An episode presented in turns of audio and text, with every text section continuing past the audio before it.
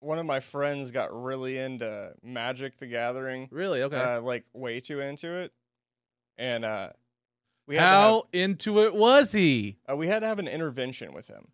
Oh shit. Okay, Yeah. that got re- I'm unloading the meat. I'm loading the meat. I'm unloading the meat. I'm loading the meat. I'm unloading the meat. I'm loading the meat. I'm unloading the meat. I don't even know what it means, what it is, what it is, what it is, what it is, what it is. Hey. I'm unloading the meat. I'm loading the meat. I'm unloading the meat. I'm loading the meat. I'm unloading the meat. I'm loading the meat.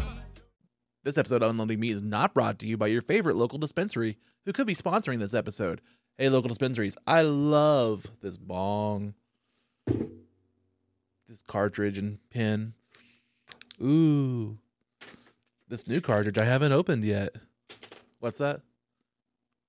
What? This ad's for non smoking? They don't want drug use in this ad? Oh. What was I saying? I'm high as fuck.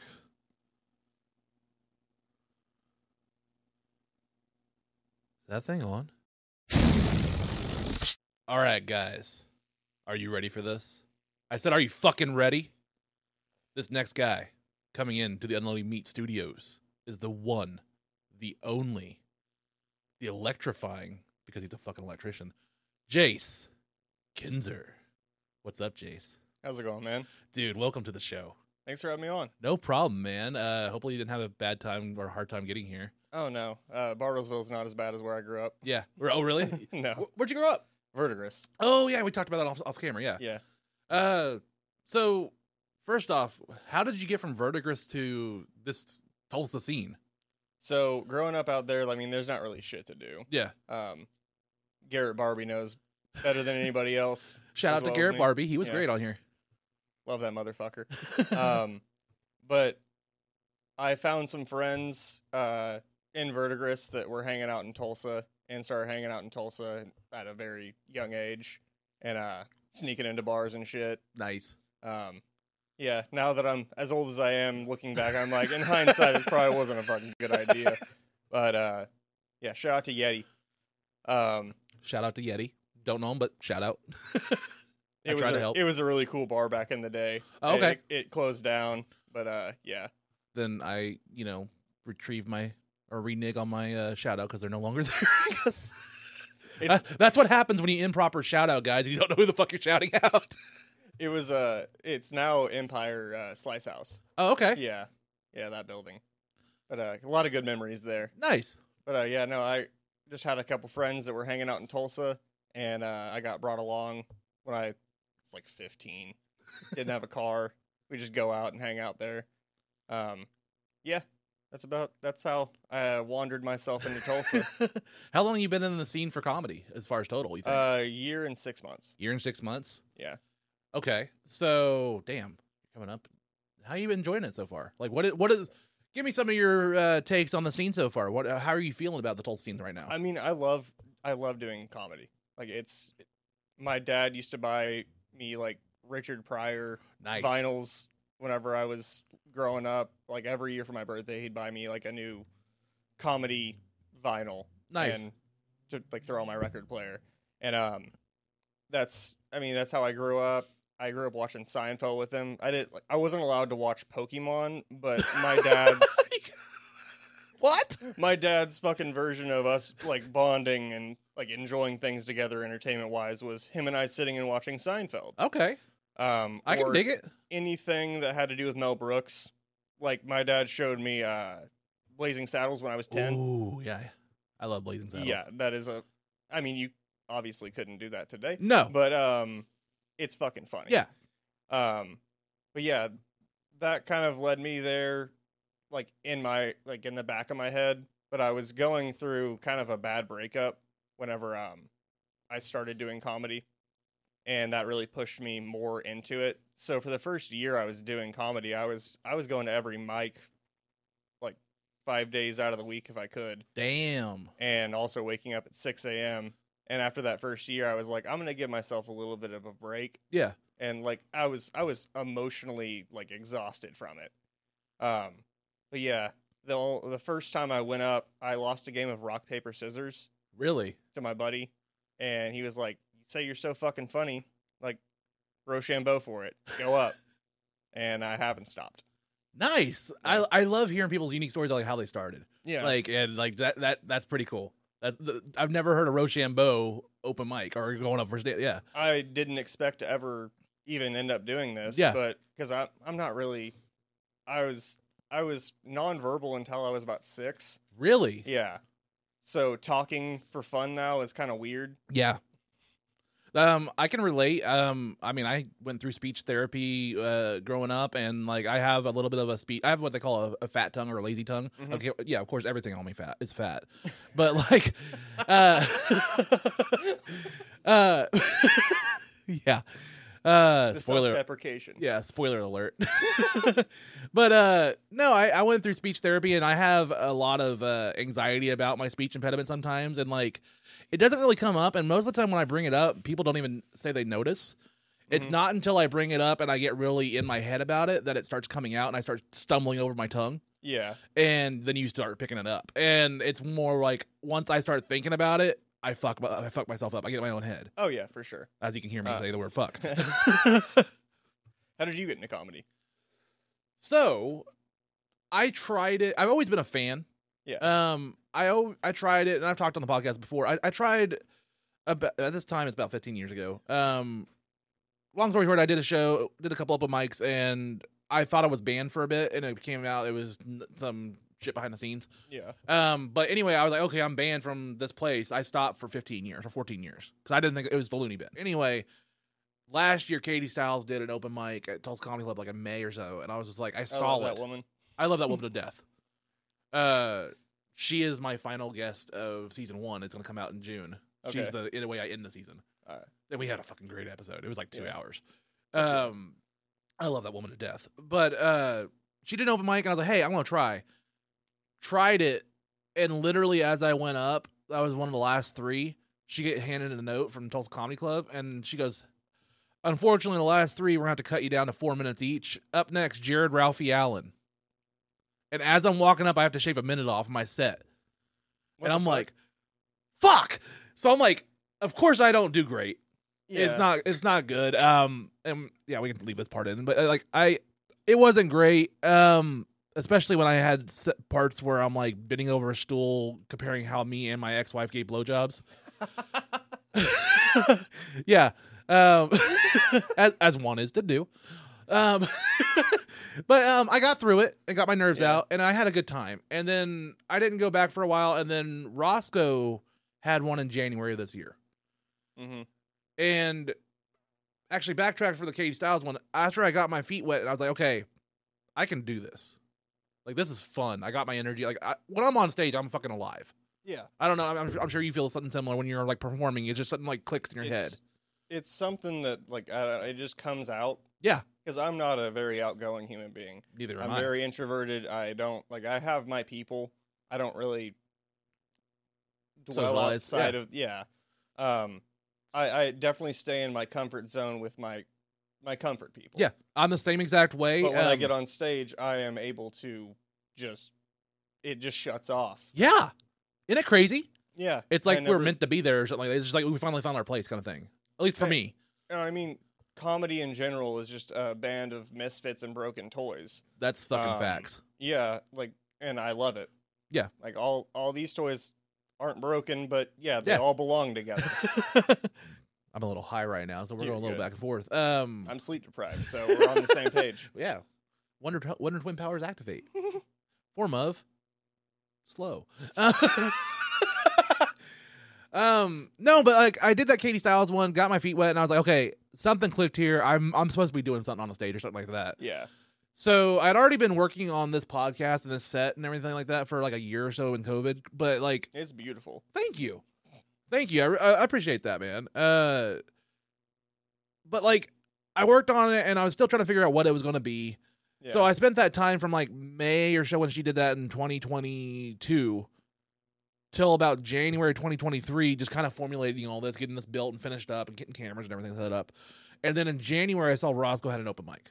And I was like, you know what? Fuck it. I'm going to go for it. Mhm. Did an open mic, did a good five minutes, So much so that he said, "Hey, if I call your name, one of the, uh, these five people at the end come see us afterwards," and I was one of the five. Yeah. And then he was like, "Hey, we're gonna go out to Oh, I the remember the was it the uh, colony." showcase set they did? They were like doing a like What was it? best- Open. It was an open mic uh, yeah, in like best January. set of that open mic won a spot on. I don't remember if it was that or not. Um, it was just I, I just went to this open mic. Okay. Um, it was a Tulsa Comedy Club. oh shit! Okay, no, different one. Okay. yeah, But like, uh, he just like, hey, if I call your name afterwards, come see us afterwards, just like that. And I was one of like the five names, and so we hung out with uh, him and Katie afterwards. That's where I first met them, to, us Mhm. two, and they invited me out to the colony. And uh, Conrad was having a show out there, I think, Gotcha. uh, and then Missy was out there, and a whole bunch of other people in the. Tul- Mhm. Basically, it was like everybody in the Tulsa scene was there that night at the colony for like just hanging out. A lot of people. I met Zach even that night, and a couple other people. Um, it was in January. It was a colony show. Some bands. I, I may have met you there. I don't know if you were not. I don't- yeah. No, I think I would, yeah, no, I met you there. Oh. Okay. Yeah, that's for sure. Yeah. So I met a whole bunch of people there, and Ross kind of like went by one by one and like introduced me. He was like, "Hey, this is Jared Raphael. and He did open mic tonight. Very funny." And he didn't have to do Mm-hmm. oh that. yeah, y- that's how that's, that's how we met. That's how we met. Holy shit! yeah, that night. And low key, that night changed my life because I was like, I finally found my fucking people. Like I felt Yeah. so embraced and happy, and like I had a great set for my first really time doing it that year. Yeah, And that's what changed this entire podcast because I was like, somebody should be doing a show and talking to these people. And Well, I was interesting but damaged. Yeah, yeah, but like you know what I mean. I was just like, there's so Yeah. much talent here. There's so much fucking like that night. I had people playing live music. There was burlesque people there. There's people from the stand up show, yep. all mixing together in Tulsa at the so colony. There's a picture of I'm not sure if you're in it, but we're all like by the pool table Mhm. out back of the col or in the back of the colony. Yeah, and I had I, I showed my mom the picture. I was like, these are my like my my friends I've met through comedy. yeah. He was like, y'all look so like just a mosh podge of fucking people." Yeah. I'm like, yeah, it's a motley crew of fucking. But it fucking works, right? Yeah, it works. Yeah. like all of us, we just the cohesion between our personalities is fucking amazing. Like a Fast and the Furious poster. Yep. It's all about fucking family. God damn it, not the Fast and Furious. You can be Um, Jason Momoa with the hair I got to get a little bit bigger. a little bit. Um, I mean, you could steal some from me. No, but back onto the I like, wish. starting comedy.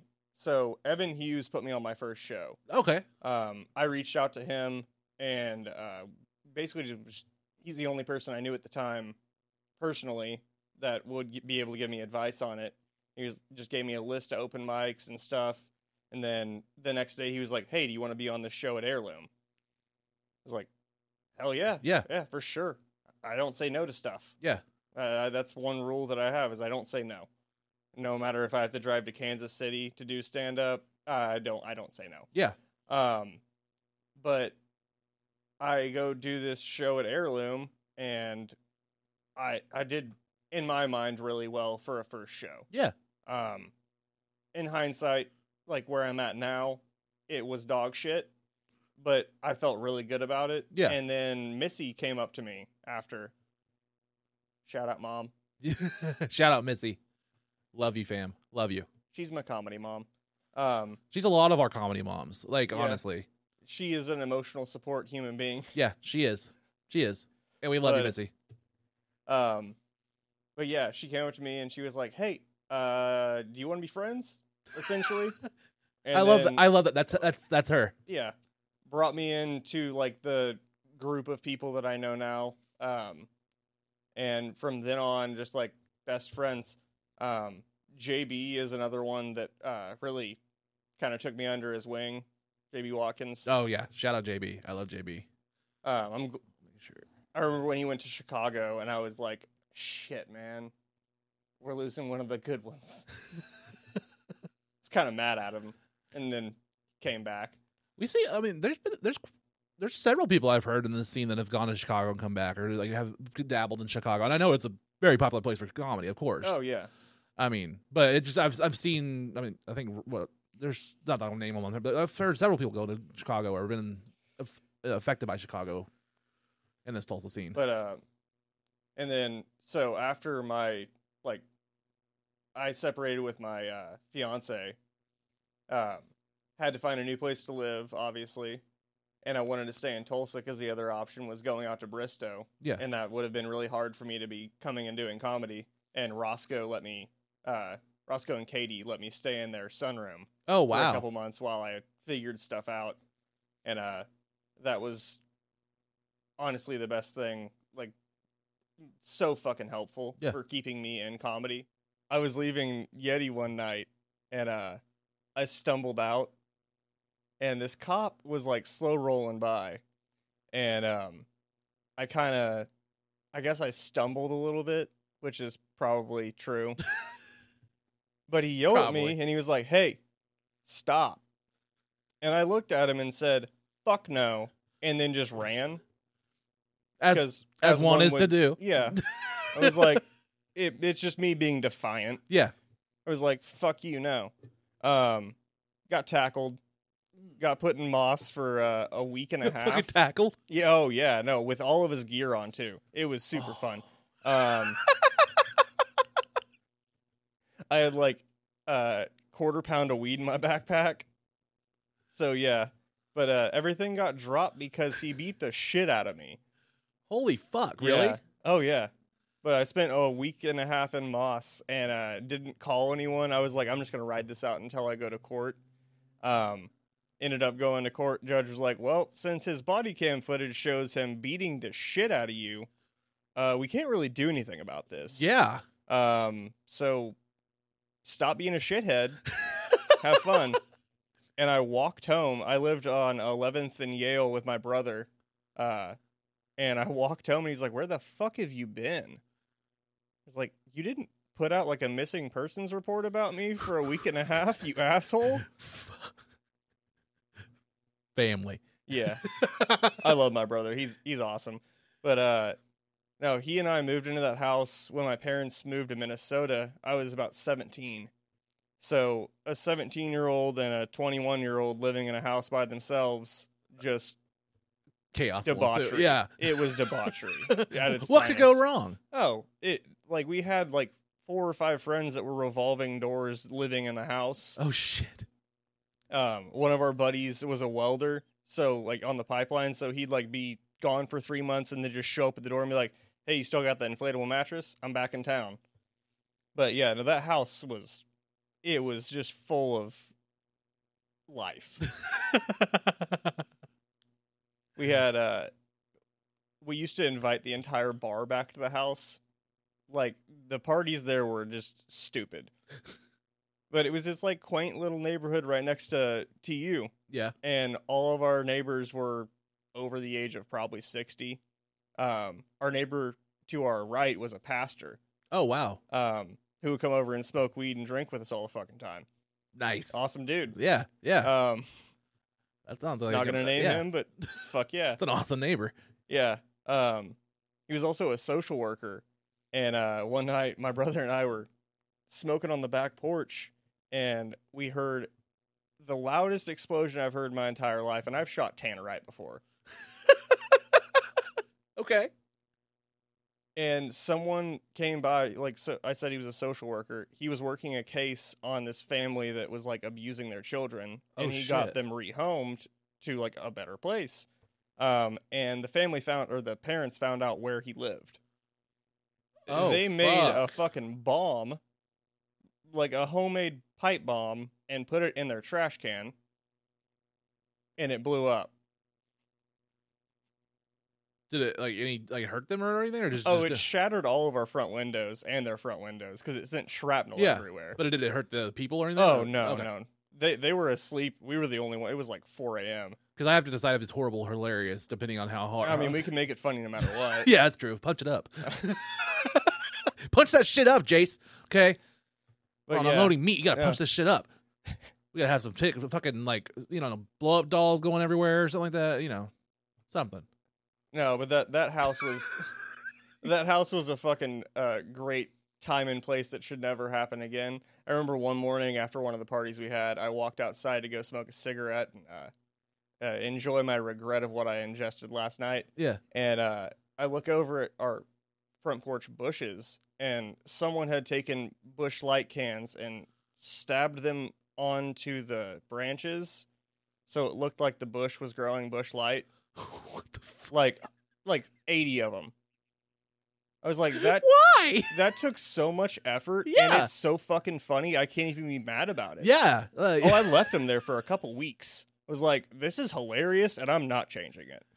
it's, Like just, these are just decorations. it's fucking art.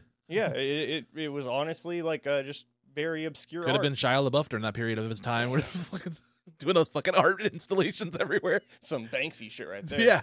Um, yeah, but no, uh, living over there, and then I moved to Colorado for a while. Okay. Um, I worked at a startup out there, but it was it was kind of a weird uh, culture shock moving there okay. because I'm used to like people in Oklahoma that are like genuinely nice, but they say like mean shit to each other. Out there, they're passive aggressively nice. Like they'll honk at you and then wave at you and smile, kind of shit. Yeah, that is kind of passive aggressive. Yeah. I was wondering, I was waiting for the example and I was like, yeah, okay, that matches. and Yeah. That, that- yeah, that's it. That tracks. Uh, it it's kind of like how people say Minnesota nice. It just it's just passive aggressive. Don't you know? Yeah. Oh. Nova But, uh, Scotia. Uh. that's my Uh, that's my Minnesota. My my parents lived in Minnesota for about two years, and I went up to visit them ah, maybe once. Yeah, it was it was one time, and uh, yeah, I fucking hated up there. my ex is from Wisconsin, and every single time we go up there and visit, fuck that place. Really? I don't. It's cold, it's unlivable, and all the restaurants, even like McDonald's, has patios Yeah. for their two months of the year that they can use them. yeah, I was like, why? what the fuck? why would you? that's a good point. I don't understand why you. That's yeah. It's like Um, uh, I dated a girl once and from Albany, uh, New York, and she flew me up there a couple times. And uh, well, I she flew me up there once, and I flew up there once. You know, back and forth. Um, anyway, the first time I went up there was like right in the mi- like right before a blizzard happened, and we got snowed in, Yeah. and like. We were just trapped there in a weekend. Like she lived on this, dou- this double wide and had a fucking back porch, and the Oh, whole back shit. porch was just fucking covered. Like you couldn't even get out the sliding door; it was just covered in ice and snow. So much so she goes, "Oh, it's no problem. We're used to this." Yeah. like um like you could open the sliding door and it was just nothing but snow just a wall of snow you couldn't even see out so we just started putting the beers through the ice and we would just have a sliding door for the fridge and basically it was like a fridge for the beers out there on the snow and it worked great when I lived in Colorado, we uh we would just set our 30s out in the back patio. yeah Cause like we don't need to fill the fridge with beer. It's fucking cold as shit outside. yeah I remember getting snowed. So in in Colorado, their version of Vegas is called Blackhawk, Mhm. and it's up on this fucking mountain. It's just this strip of fucking casinos and bars and all sorts of you shit. can smell the syphilis from here Yeah, really. And, like literally, you can. Um, but we would go up there all the time, and I would play table games, and we'd gamble and just have fun. And the first time a blizzard hit us, yeah we got snowed the fuck in on top of this mountain. I was like, I have to go to work tomorrow. Fuck. I was like, I'm gonna get fired. I I don't know what to do about this. So I call my boss and I'm like, hey, I'm up on top of this mountain. There's a shit ton of snow. Like I literally can't even see my GTI at this time. Like Yeah. it's covered. Like you can't see cars. He's like, oh, don't worry about it. Just get out of there when you can. It's like, what? just whenever you know like oh that's normal here holy fuck it's like, great Yeah. thank you for letting me still have my job um now living up there was a honestly a blast and uh and it just life changing a little bit but i always end up drifting back to tulsa no matter where i move um i lived in arkansas for a while uh, i went to school there at u of a and uh, got my degree in psychology and now i'm an electrician if that gives any kids in the world out there that want to go to college and think that that's actually going to help them anything uh, yeah don't go to school learn a trade I, um, I mean, I I went to uh, like I say, I went to RSU for a semester and I flunked out because I got addicted to World of Warcraft. but hey, that's how I met that chick in fucking Albany, and she flew me up there. True story. I was like a war. I was like a wow whore. I was Really? yeah, literally. I had four different women. Three of them were successfully that wanted me to fly down there and, fu- and fu- basically fuck them. Um, that's include fucking awesome including my first wife. True story. Um, I met my first i love wife. that for you I met my first wife in WoW. Um, and Yeah, she was in San Antonio, and I m- eventually moved her up here and married her, and then you know that didn't work out. so, spoiler: I didn't pay for the next expansion. Um, uh, hashtag child support. Um, Oh God. nah. Um, but uh, yeah, that happened, and then I had that chick in Albany, and then I had another chick in Durant, Oklahoma. Oh, That wanted me God, to- that place. Yeah. Uh this is a true story though. Yeah, we're gonna go to a single here for this story. Um after the chick in Albany flew me up there, there was a guy you know, are are you familiar with WoW at all or like Yeah, those gaming yeah, games? There's yeah. like things called guilds, like groups. Mhm, Yeah. Um, we were all in a guild doing stuff like that. Um, so I was fucking her. There was a guy named his character's name was like Hetheth or something like that. He was in there and he was trying to get in with her, but she like denied him. And like as I got there in Albany, like she was playing WoW and like he was in there like, who you hanging out with? And she's like, he's like, so and so's there with you. Like he freaked out Yeah. flash forward to like a year later, I'm with this other chick in Durant, and she played WoW, and like I went down there, Mhm. and kind of find out I'm there to take her out on her birthday, just because I was basically the revenge fuck. Oh God. Yeah, um, I found out that as I got down there, she broke up with her boyfriend, but he was still living there, and he had a broken leg and had a cast, and so he was just living on the couch at the front door. And so as I went to pick her up for her birthday date, he's at the front door, and I'm like, "Hi," and I picked her up and fucked the, sh- fucked the shit out of her. But anyway, Yeah. um, as I'm there, she's playing WoW in her back room. And we're all in the group, and, she, and Hephaestus is in the guild and stuff like that. Still, and Yeah. he was trying to hit on her, and so like for a second time, I cockblocked him with two different people, one in Durant, Oklahoma, one in Albany. The same dude Back got to cockblocked. back. Yeah, And, like he was like in the group too, and he was just like trying to hit on her, and it was just a running joke that yeah, I, uh, I'm the guild master, bro. Oh, You're two and zero, bro. Yeah. I always use protection. I brought a shield, plus one stamina. No, I I played WoW for a little bit. I was more into RuneScape. Okay, Yeah. Uh, I could see it. on that kind of, I guess, subject. One of my friends got really into Magic: The Gathering, Really? Okay. uh, like way too into it, and uh, we had to have, How into it was he? uh, we had to have an intervention with him. Oh shit! Okay, Yeah. that got. Re- That's We gonna literally- be the clip for the fucking intro. We literally had to have a fucking intervention with him about this shit. he was spending his entire paycheck on Magic: The Oh Gathering. cards. Fuck. So a grand like every 2 weeks was going straight to magic cards. Oh my god. For my birthday one year he gave me the Jace card. And I was like, "Oh, buddy, thank you, but uh also stop buying magic cards. You are ruining your life." It was This is where we get the fucking like NBC. The more you know. Dun, dun, dun, dun. yeah. No, I, I never thought I'd be a part of an intervention because that Yeah. shit sounds weird as fuck to Yeah. me. I mean, I, I I watch hoarders for funsies to make Yeah. myself feel better. Yeah. Um, but I just end up marrying him. Um, but or I'm. Maybe I am one. No, this is fucking decorative.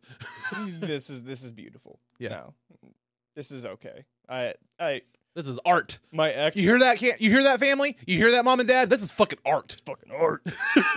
They're not toys. They are action figures and collectibles. Very collectible. Yeah. Um, Except for the plush; those are dolls. Um, no, or uh, the house I lived in on Riverside with my ex. Uh, wait, I- you're a Riverside person? yeah. When I lived in Tulsa, I was on Riverside. Yeah, Yeah. forty fifth. I live right next to the disc golf course. I fucking I was 81st in Riverside. I was in those apartments across from where the fucking casino is now. oh yeah no, my brother lived in those for a while. Really? Yeah. Um, but we lived on forty fifth, so I could walk across the street to play disc golf every fucking day. Nice. Um, but yeah, in that house, like I had all my Pop Funkos or Funko Pops, whatever the fuck you want to call them. Yeah. Um, and all of my nerdy Expensive is what we. expensive as fuck.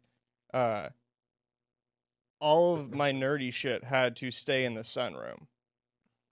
It was a rule. It was How sun was the sunroom? it was a converted garage that was turned into a sunroom. Was it letting in a lot of sun? No. Okay, I was just I was No. worried about your collectible getting fucking sun damage. Oh no, I had blackout curtains. Okay, okay, thank you. Because you said I hear sunroom and all my collectibles had to stay in there, and I'm like, No. oh no, No. No. like I don't even have these lights going on all the time except for when I have a Oh. Fuck guest. no. Uh, but I wasn't allowed to decorate anything inside the house, like inside the house, Yeah. because all of my shit was like, I mean, stolen street signs and pop Funkos Yeah. and just random. Like it was a hodgepodge of my past. Yeah. that was just either punk or nerdy. Yeah. and or just blatantly bumpkin shit.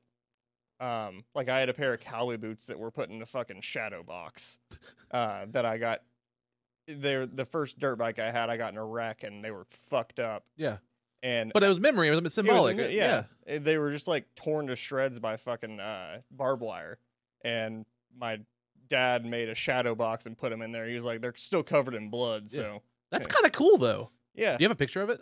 uh, I Don't have to worry about it. I want to see it sometimes. What I'm trying to say, like that sounds cool. I'm not sure if I. s- They still have them. Yeah, yeah. No, I I'd like to see it. That sounds cool.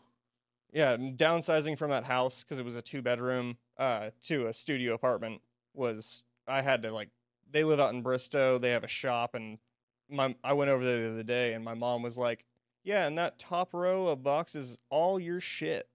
I was like, "Cool." I don't know what's in there Yeah, uh, but thanks for hanging on to it for me. When I was supposed to be getting married, we went in jointly with my parents and my brother to buy 50 acres out in Bristow. Oh, okay. Um, there was the house on the on the land already, and it was like a log cabin, fucking basement, two stories, awesome house. Uh, after the breakup, obviously, I wanted to stay back in Tulsa because everything I do is here. Yeah. or there. Yeah. since we're in Bartlesville right Yeah. now. Shout out to Um, Bartlesville and Tulsa. I'm your hat. I'm Tulsa's hat. But uh yeah, no, going out there is really fun because it kind of reminds me of growing up out in Vertigris. We had ten acres out there and just shot guns all the time. Yeah, Like I I can't count how many times I've been hurt doing stupid shit. yeah. Like dirt bike wrecks. I got shot one time. Um Where at and with what buckshot or? uh and it was a twenty two. oh, okay. revolver. Um, we were going out to cut some trees down on the public land next to our house, and um, obviously, when you go out there, you take a Fu- gun because yeah. there's there's animals out Yeah. there. Yeah. Um, so I had this 22 revolver. It was a piece of shit. My dad bought me. Um, Did you shoot yourself? gravity shot me. a likely story. so I had holstered my pistol in the we were in the shop and uh I holstered my pistol and I didn't fucking clip it. And my brother started fucking with me and like like trying to punch me basically. Yeah. And I jumped and it fell out and fell straight to the ground on its hammer, pointed directly at my leg. Went off. I'm like, oh shit. Like it was more shell shock than anything Yeah. because it was so fucking loud. Yeah. Um, so my dad's like, "All right, everybody okay?" I'm like, "Yeah, I'm fine." I'm like, "Are you good?" He's like, "Yeah." So we started like kind of looking ourselves over, and he goes, "Ah, fuck." It's like, "Look at your fucking leg." It's like, "What?" And I see this tiny little hole in my in my jeans. Oh, I'm like, God damn it, man. And I didn't feel anything at the time, so I was like, maybe it just grazed me because I don't. f- I, my brother called me. He made a freaking uh, tombstone joke, and uh, he's like, "I'll be your huckleberry." um, so I started chasing him. I'm like, there can't be a bullet in my leg if I'm running after someone. Yeah. there's no way. So my mom's taking a nap. My dad and brother are like, "We're not telling mom about this yet.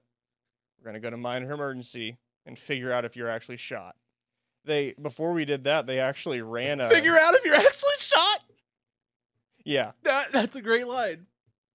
That's that's my family. like among among all the shit that's happened to me, like pain wise, that was like, eh. um, Just, just, just, just a yeah, little. just that's like a two on the scale of Jace's hurt.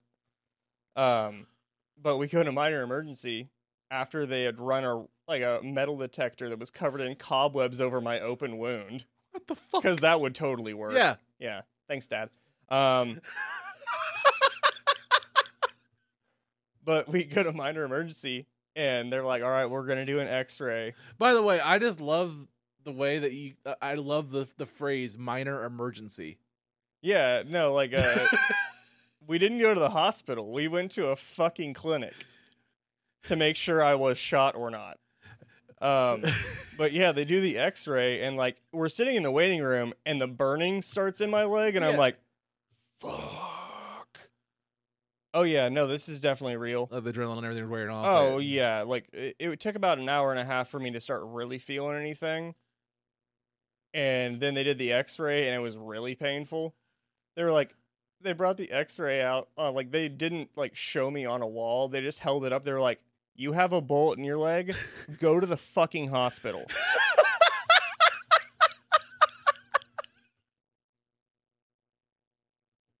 it was a really fun moment for me. Like, Dad, why? He's like, well, we money. True story. I mean, it, it- Yeah. as an adult now, yeah, reality. Yeah. It- unless you're like on fire or bleeding, I don't give a fuck. Yeah. Um, I don't have kids, and it's probably good that I don't with that philosophy. But Yeah. um, yeah. But we went to the hospital, and as soon as we get there, a fucking uh, TPD officer walks in to uh, interview me. Yeah. Or investigate. It's like, so uh, no one. Sh- do you you shot yourself, or did one of them shoot you? And I was like, gravity shot me, you cunt. Because normally on answer. revolvers, there's a safety feature, Yeah. unless they're shitty and from China, um, where the hammer has to be pulled back for the pin to get hit. Yeah. This one didn't have that, so it just it just hit the pin and fired. But I'm looking at this dude and I'm like, if one of them had shot me, I would have shot him back. The fuck? No, it like this isn't like it's not a crime. Like it, it was an accident. He was like, okay, for sure.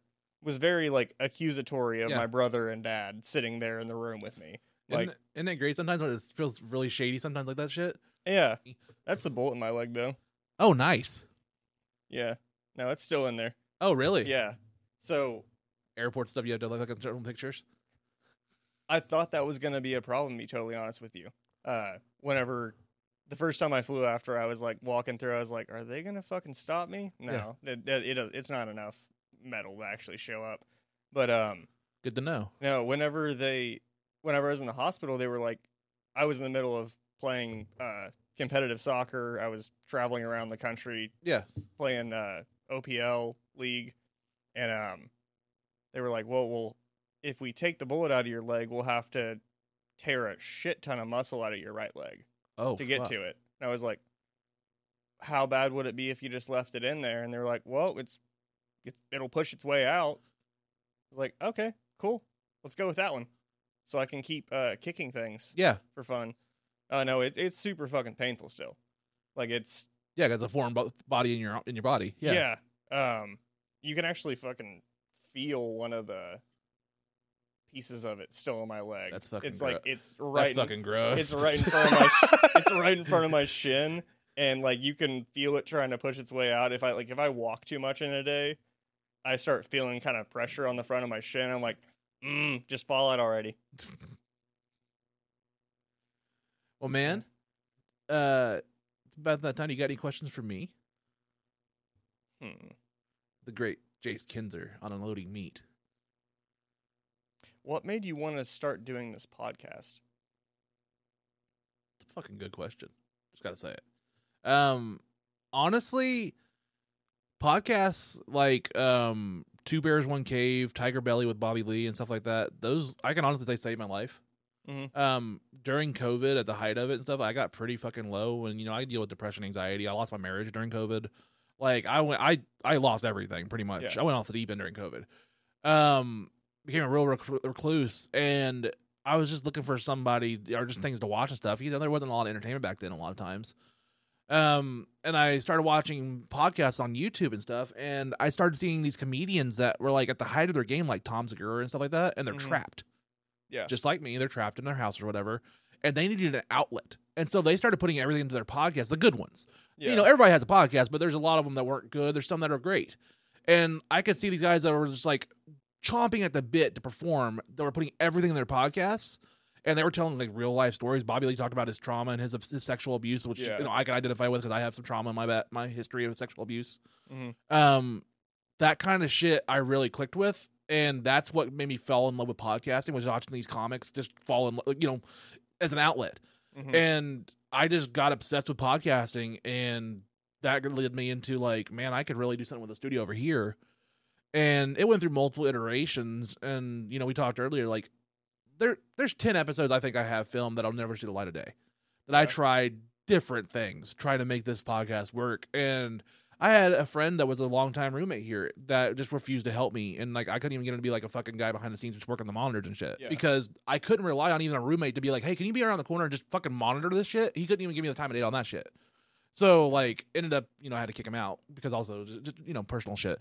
But um, and that's what it turned into. Well, I think you're doing a great fucking job. Thanks, 'cause man. this is awesome. Um, everyone you've had on here, I think, is like just wonderful. You bringing light to, especially Tulsa comedy. Thanks. Um, like we're an interesting group of people, Yeah. for sure. Um, outliers for sure, and uh, voices that probably should be heard Yeah, a little bit. yeah. I mean, my second guest ever and was Missy. Um, Love that. well, technically uh, as far as recording, we had we had some.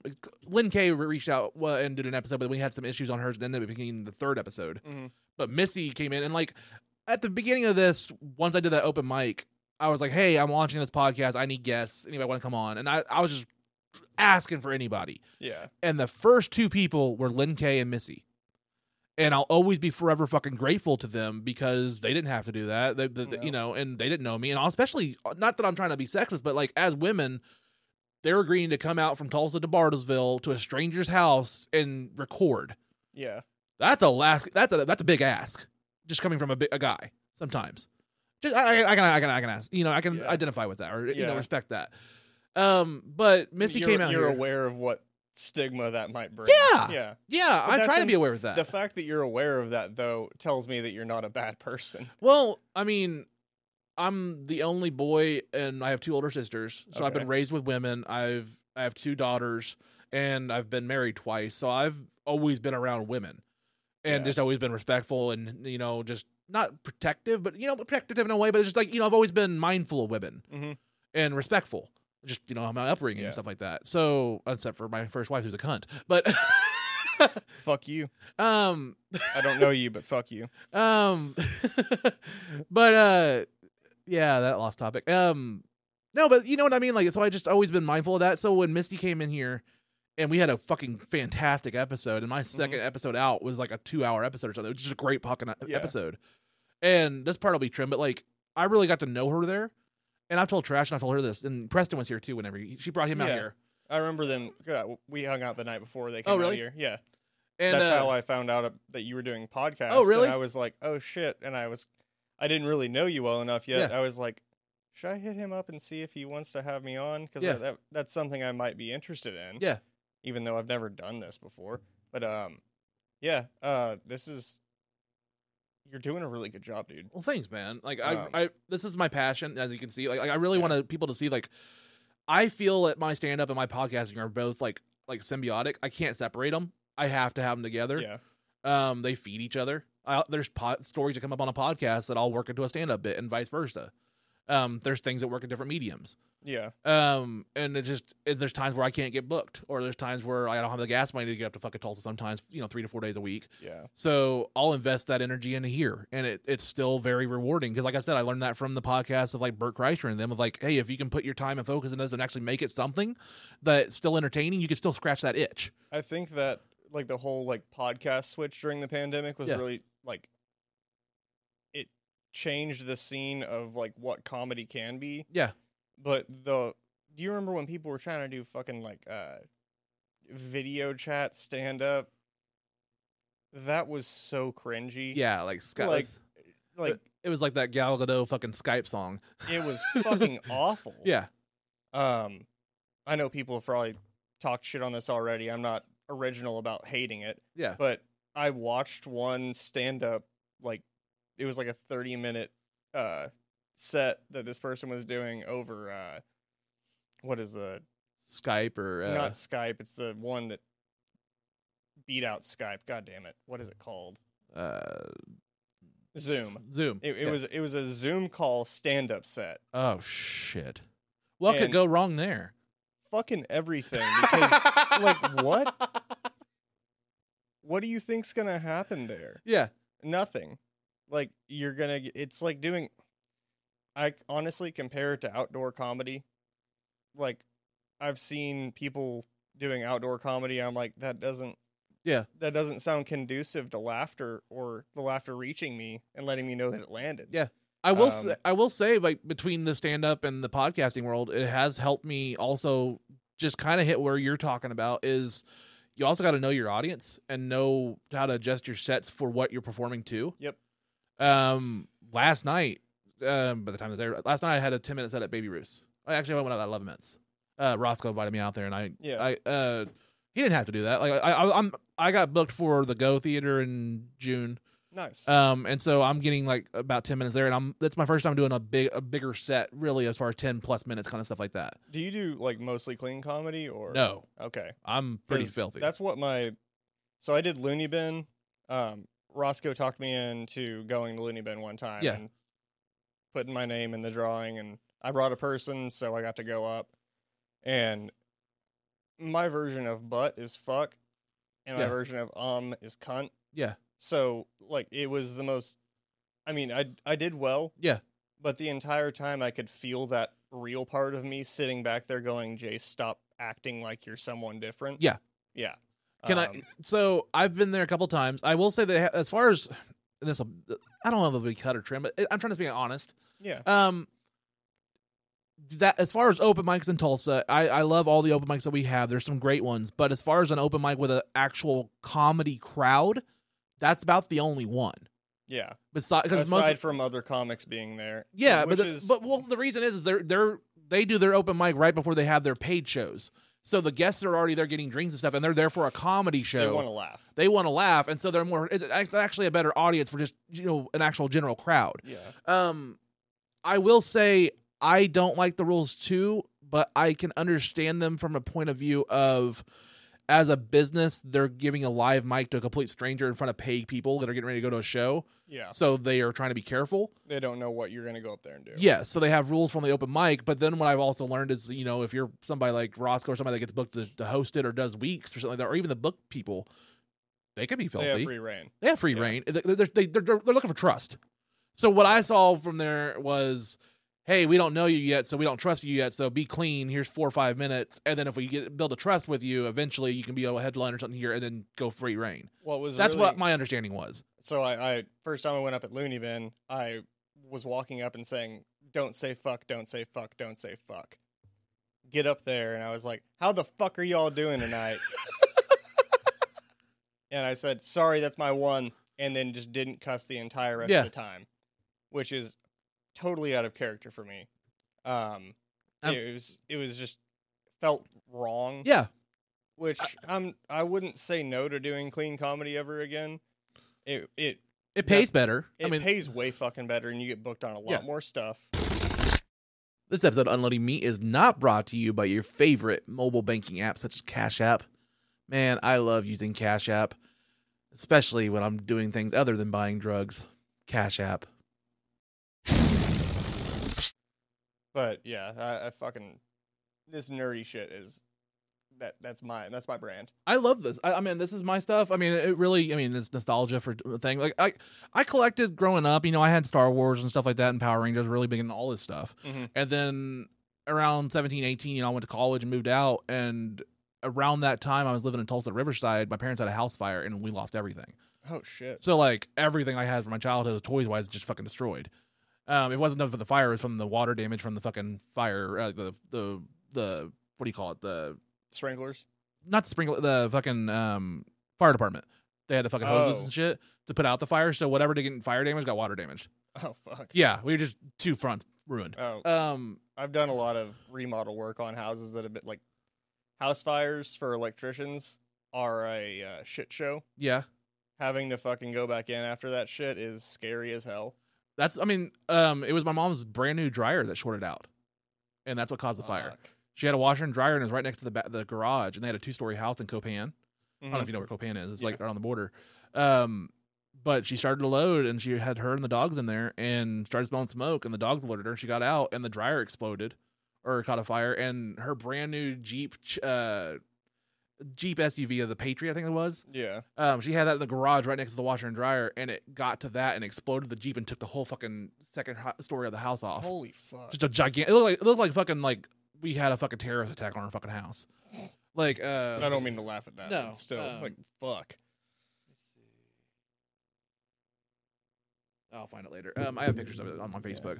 But um, it looks like big craters out of the fucking thing. But yeah, like lost all that shit. So I didn't collect for a while, and then I remember my first wife. I started collecting like WWE action figures. I'm big into wrestling. Um, and I had this wall like all wrestling figures, and then around that divorce, lost it all, sold it all. You know, things happen. Uh, during the last one of the fights we had, I had a big replica Star Wars Lego Millennium Falcon and an X-wing, and she fucking threw it and shattered them all. Dude, I'm gonna use my 401k when I retire to buy the Death Star Lego set. Yeah. Because I don't have three grand for that right now, but um, that would make my heart happy. uh, that was one of the first things when I got a little bit of money, like after my first divorce. I have the Lego Millennium Falcon up there now. I Uh-huh. rebought it because I was like, I have to have it again. Yeah. Um, I do. I don't do a lot of Lego stuff, but I really want a good Slave One, you know, Boba Fett ship. You can't even call it Slave One now. It's now called like the Boba Fett ship because they don't want to use the word slave now. The the PC. slave Yeah. Ship. Yeah. Yeah, it's fucking Slave One. Yeah. Um, I can guarantee you, it wasn't a black guy that that fucking came up with that idea. No. Um, to, cha- to rename it. Um. I will But say there's He's a one, bounty hunter. Like, there's there's one renaming that I fully support in the Brady Theater. okay. Uh, fuck that. So I went. Evan, Can you elaborate? I'm not sure. What I fo- I'm not following. he was a Klansmember. member. Oh, oh, okay. Yeah. Oh, okay. Now, and since Garrett's been on and explained uh, how familiar we are with the clan and Verdigris, uh, shit. oh, it, it's so we didn't we weren't in high school at the same time. He graduated a year before I was a freshman. Okay. Um, but yeah, no, we all fucked with the clan out there. it was fun as fuck. Like we'd go down, like it was this. To clarify, you fucked with them, not fucked with them. Like, no, we threw things at. okay, them. good. Yeah. um, we did not fuck with them like that. Uh, sorry, I look Aryan as hell. the local um, Walmart's all sold out of fucking white sheets, even the kid sizes. It just reminded me of uh, uh, Django when they're like, "I can't see shit in this yeah, thing." I love. uh, Yeah. That's one of my all-time favorite scenes of like any movie. Like, is that whole fucking raid scene? it's like with my Jonah wife Hill. was up all night cutting holes in You know, these grateful sheets. motherfuckers. I can't see shit in this thing. I love dark humor like that. I love Yeah. the, the worst situations like like. So I'm watching Barry right now. Barry is on HBO. Yeah, Yeah. it's Bill Hader. I don't know if you ever watched it. I haven't. Uh, Um, I just got so I moved in with my uh, new roommate, and I finally have streaming services back. uh through my Uh, breakup i had to sell all my f- all my shit basically ps4 and everything so i had to i lost all my streaming services Uh, Barry on HBO is my new fucking like all time favorite show. It's Bill Hader, who's one of my all time favorite guys on SNL. He's Yeah. just hilarious. He's also from Tulsa. yeah his uh believe it's his father that comes into arnie's all the time really? yeah I I, Um, I, I, don't, I haven't been there. Where's You- Arnie's at? him- arnie's it's across the street from uh well it used to be woody's it's reds now Okay. uh it's blue dome district like literally the blue dome is connected to arnie's Okay. Um, love that bar. But yeah, no, uh, Bill Hader's. I- Oh. I, believe it's his dad that comes in there all the time. I kind of wanted. I didn't want to cut you off earlier. No, go ahead. Um, but you had mentioned something about like childhood trauma. Yeah. And uh, so like, I can't remember. I, d- you didn't elaborate on what it was. Do you want that to be one of your second your questions? Uh, yeah. Okay. Um, I was I mean, real talk. I was sexually assaulted like in my teens. Um, it's a little hazy on the year. I, I want to say I was like eleven or twelve. Uh, it's it, it was young. It was my best friend. Um, I'm not gonna say names, but like they were big into the church and stuff like that, and he forced me to blow him. And then it became a thing of like if anybody if you tell anybody nobody's gonna believe you because we're in the church and him and his mom kind of like they were like Yeah. the church people and like uh, it was one of those things where I couldn't tell anybody, and if like you told anybody, nobody's gonna believe you because you're not with the church and kind of shit, Mhm. and that kind of stigma happened, and that's why I'm also not very religious, and that kind of fucked with me with church and religion a lot. I was raised in a Southern Baptist church, and like the psycho shit that they forced into our heads Yeah, was just honestly crazy. Yeah. Like I, I didn't understand. Like even as a kid, at a certain point, I was like, "You realize what you just said was fucking stupid, right?" Yeah. So I I- I don't believe in God. Like I, I'm I'm I'm- atheist. Um, I res- I I'm fully atheist. wouldn't call myself an atheist. Um, I believe there's probably, Agnostic would probably be the more uh, term yeah, for ag- it I go agnostic for. would probably be more accurate for me. Um, but the God I believe in is a 12 year old playing Sims. It's really angsty. and every once in a while, he just yanks the ladder out of the pool. My thing is like I'm not so like I dabble between atheism, atheism and agnostic just because of like basically like I'm not stupid enough to say there's nothing out there. I'm not smart enough to say there's absolutely nothing out there. Mm-hmm. There No, might be something no. out there. Might I'm open to the chance of that there might, but until then, like I'm not fucking weighing in on it. Yeah, like no, you know, it's I- not my thing. I really don't value any of my opinions yet. I'm Yeah. I'm 24 years old. Like I don't have enough life experience yet for anyone to take anything thought wise that I've just come up with. Yeah. Like wholeheartedly. Yeah. I'm Um, 34. Um, I've been divorced twice, tried to commit suicide twice. You know, depression, anxiety, Mhm. sexual assault.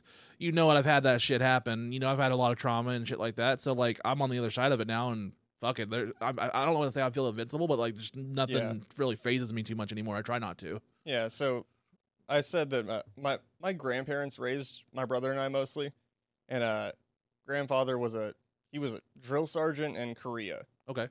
Um, soft spoken but very scary man. Mhm. Uh, like he- honestly, like he didn't look threatening and at all until he was mad, and he would just give you this look. But he never did anything. My grandmother, however, was abusive as fuck. Oh, Yeah. Uh, I don't know how he idly sat by and watched that shit happen. But um yeah, no, that was fucking debilitating as a kid. However, they didn't have a trampoline and over there we were allowed to watch WWE, but not at like our actual house. Yeah. Um, which giving two kids that entertainment and then saying, Here's a trampoline turns into my brother and I beating the ever loving shit out of each other. Oh, I I was Rey Mysterio. He was fucking Triple H, and we would just That's fight. wonderful, yeah. Sin- Since, you shared your side of like the trauma thing, I Yeah. would like to share mine Yeah. before I get done. dude, dude, you're perfectly fine. I'm just waiting. Yeah. For, they're literally gonna Yeah. be like right Okay. here in a second. Uh, but yeah, like so, like that was my trauma was just the sexual assault from there, and then like basically it made me my whole life just I'm run on shame. Like Mhm. I'm wired now for shame. Like I, I'm a very shame driven individual. Um, I went through therapy after my you know second divorce or second wife le- wife left with me, and you know I've worked through a lot of shit in therapy. Therapy really Yeah. saved me a lot, and Oh, I got back in therapy recently, and it's really, um, it's un it's uncovering a lot of shit that I've repressed yeah, from my past, and uh, I've I forced myself to not like I stay busy for a reason. Like uh, one of the people I work with at the bar was they were like, uh, why do you why do you work yourself into the dirt so often? I'm like, so I don't think about things. yeah, that's facts. I was like, I, I'm not career driven. I Yeah. am. I'm don't think about your shit driven. Yeah. Like I, I, I was able to actually watch a little bit of the uh, one you did with Garrett. Yeah. I was like, I know Garrett well enough to know how he is. Yeah.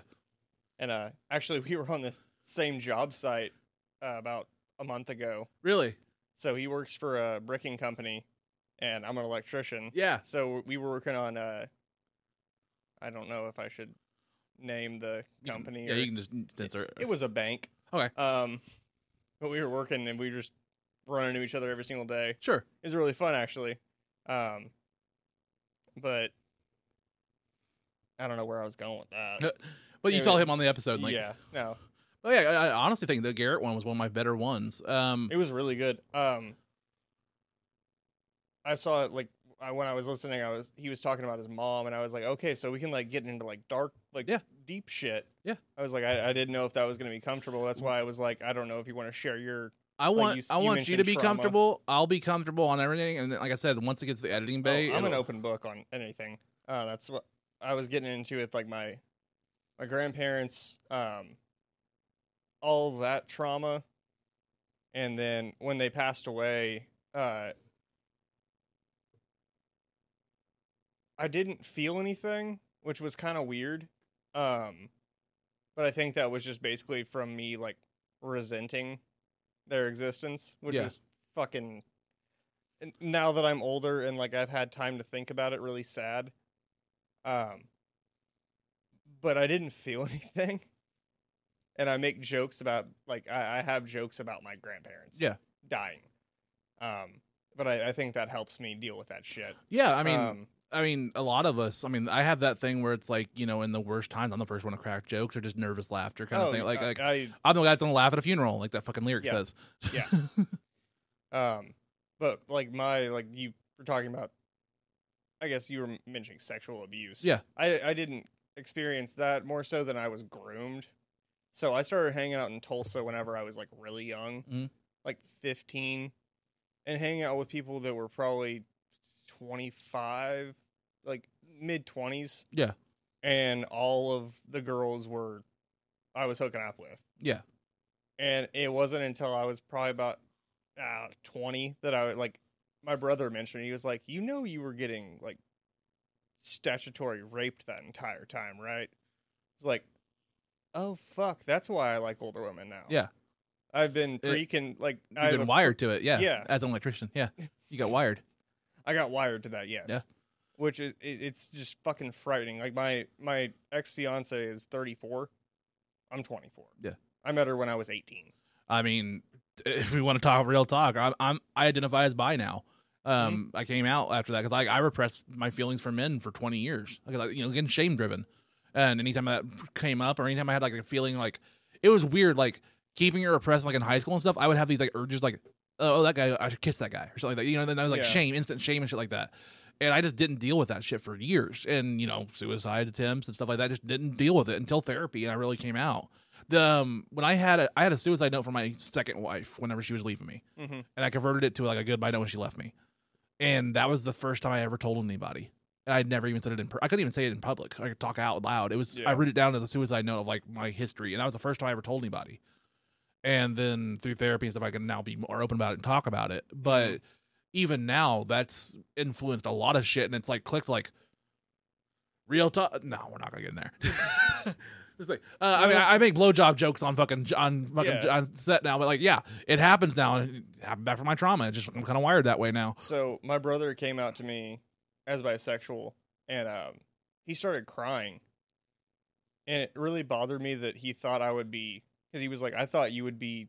I, I was scared that you were gonna be mad or like wouldn't like me anymore. I was Yeah. like, why the fuck would I not like you for that? That shame, Um, that, that, I was- it's, it's a scary I mean, thing. yeah, I felt like I. I mean, in hindsight, seeing like hearing myself say, "Why would you think that?"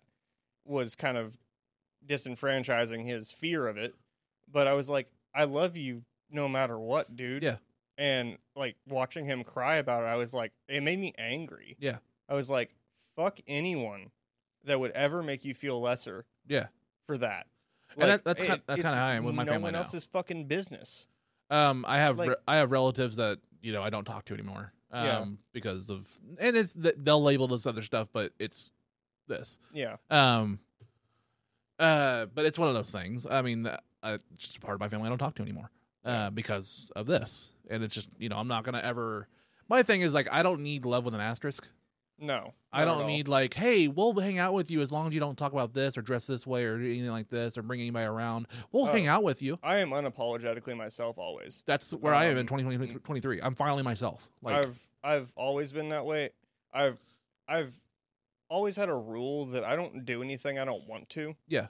To I mean, obviously to an extent, like I wake up in the mornings, I don't want to go to work. Yeah. But I do it. Yeah. But outside of that scope, like what keeps me alive, I don't do shit I don't want to do. Yeah. So if I'm doing something for you or with you, it's because I want to. 'Kay. Um uh, it's just a, a s- steadfast rule I have for and me, myself. and me, like, I'm It just- learning. it protects you. Yeah. I'm learning to get more like that. Um, like I said, growing up, I'm very shame driven, and also as a big dude, like I'm the big type of big dude that like always try to ma- make myself the smallest person in the room. Like I was always like aware of how big I am, so I'm always like trying to like be cautious of like you know sidestepping, and I don't want to make a big scene. I don't want to be an embarrassment. I don't want to. I don't want to be the fucking stick out in the fucking room. So you like that's just how I'm I'm developed and how I, I perceive myself. I was uh, the exact opposite of that. So I was, I'm the biggest I've ever been.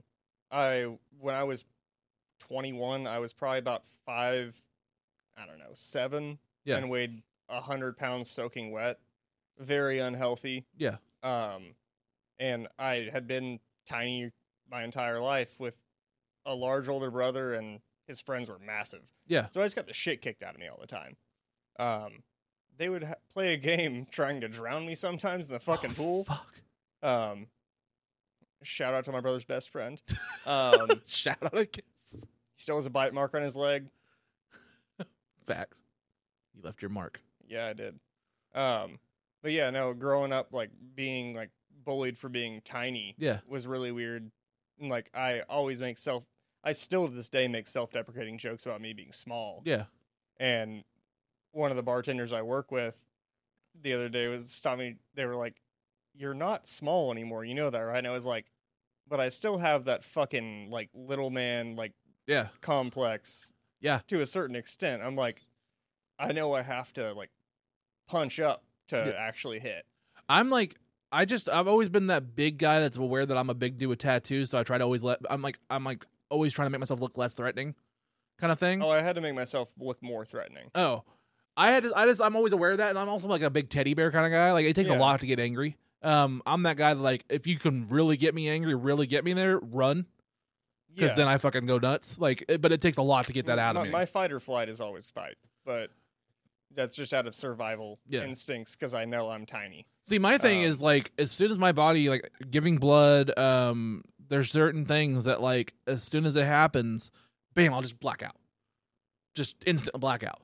And uh, I'm very claustrophobic. I found that out because I tried to do a sleep study for like my Oh, sleep fuck apnea, that. and they strapped me to the bed and put all that shit on me, and I lasted an hour and had a full blown panic attack. They had to call an ambulance to get me on oxygen because I was strapped down. And they're like, "You know you're claustrophobic, right?" I'm like, "Well, I do now."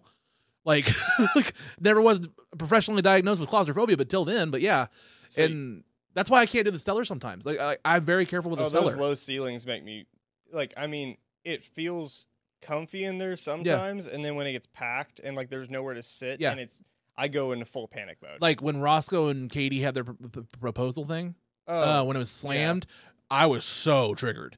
Um, like I had I had left. I got cut from work early enough that I thought I was gonna make it for that, and I walk up and they're outside, and Katie's like, "Look at my ring." I was like, "Well, fuck, I missed it." Shit. Uh, I did that, and like, so like the cellar's great. I love the I love the, the place. It's just for my claustrophobia, my shit with like anti anxiety and all that shit. I have to do it in waves. So like, I'll go Mhm. down there, sign up, Yeah. have a beer, or something like that.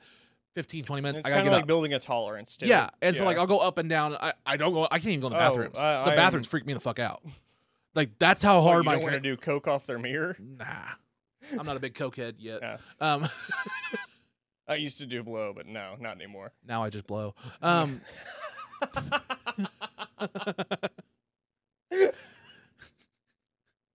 yeah, touche. We're unloading meat. Yeah. Oh my! Uh, so my handle on like any social media is Jesus Christ,